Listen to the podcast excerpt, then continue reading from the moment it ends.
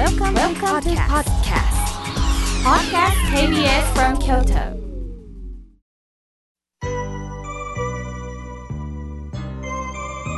さあここからはメッセージをたくさんいただきましたので紹介させていただきます妙慶さん宅急便が今届きました早速開けるとびっくり大好きなイムレイさんのお菓子がたくさん入っていました。ありがとうございます。妙慶さんこれからもこの番組本当に楽しみにしています。とのことです。えっ、ー、とお名前が、えー、書いてていませんけれども、あのありがとうございます。わざわざ送ってくださったんですね。ありがとうございます。さあ、続いての方です。腰痛持ちのおばさんさん、ありがとうございます。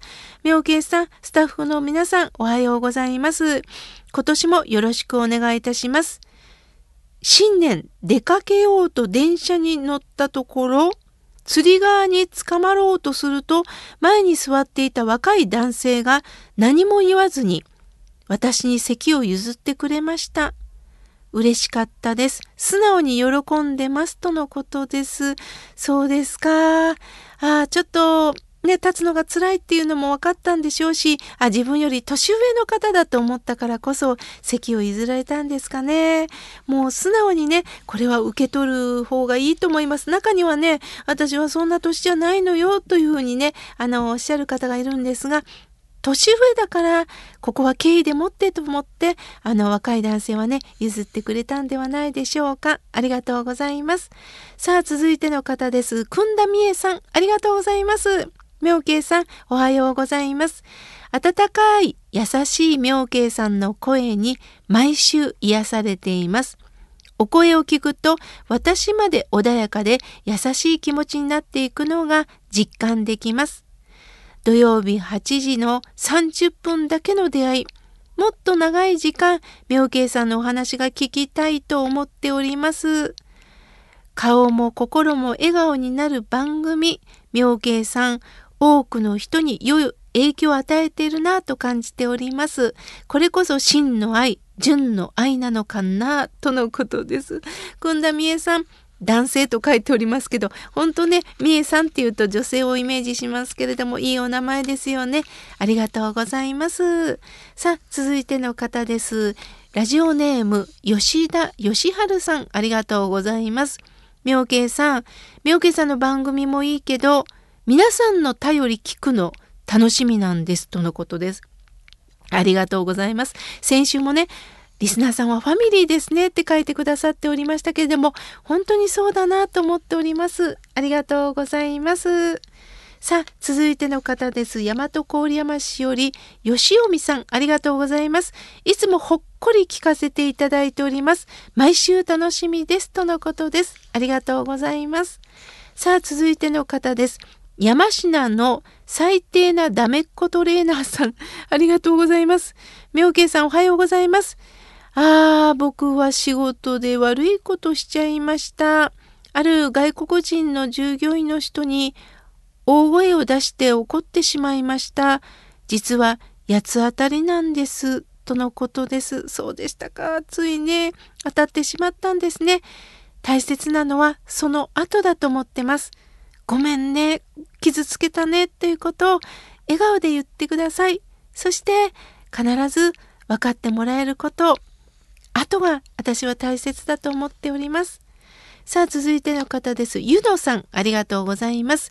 妙慶さん、今年もラジオ番組楽しみに拝聴させていただいております。実は私は8年前に旦那を追い出してしまいました。DV と言うんでしょうか。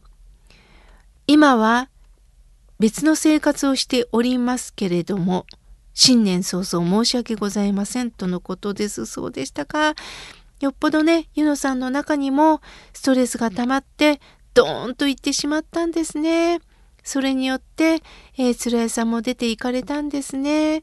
もう修復は難しいんでしょうか？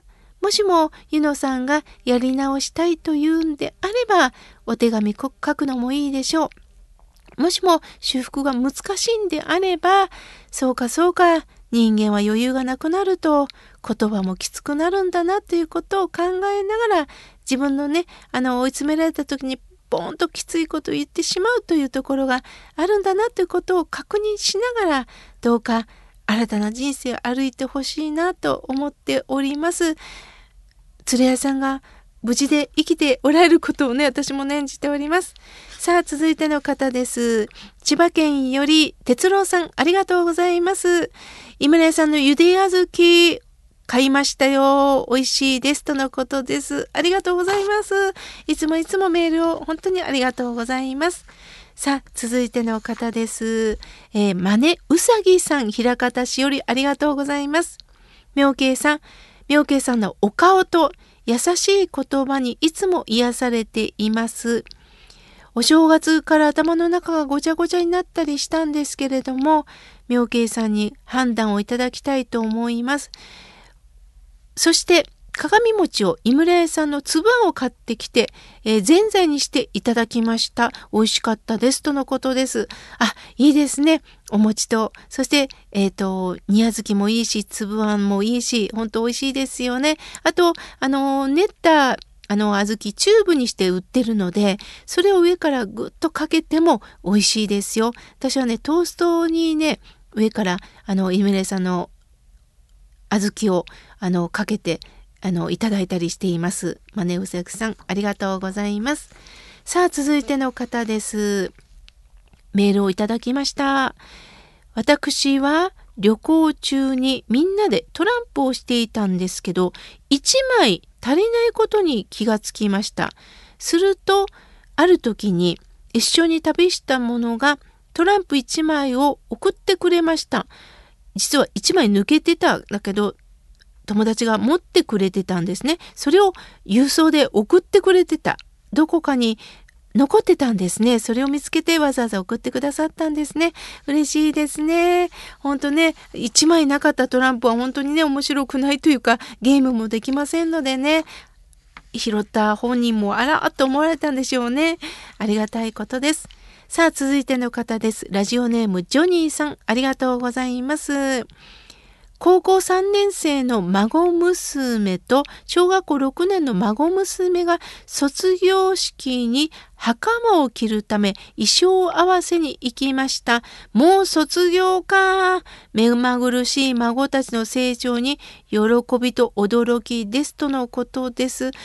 いやーほんとね卒業式もねコロナの関係でねピリピリなさったでしょう。その中、無事にね、卒業式が終えられるんですかね。ああ、袴姿か。きっと素敵でしょうね。そんなお話をメールに託していただきました。ジョニーさん、ありがとうございます。さあ、続いての方です。メールをいただきました。ラジオネーム、かよさん、ありがとうございます。妙慶さん、スタッフの皆さん、井村屋様、本年もよろしくお願いいたします。妙慶様のしっとりと優しい法話を聞かせていただきましていつもありがたくこの土曜日の8時を心待ちにしております。法話を聞きながら何事もプラス思考で過ごす毎日が感謝なんですね。お体に気をつけて今年もどうぞよろしくお願いいたします。さて、この度は井村屋さんの小豆送っていただきました。本当にこの一年健康に過ごさせていただきそうです。ありがとうございます。とのことです。そうですか？当たったんですね。よかったよかった。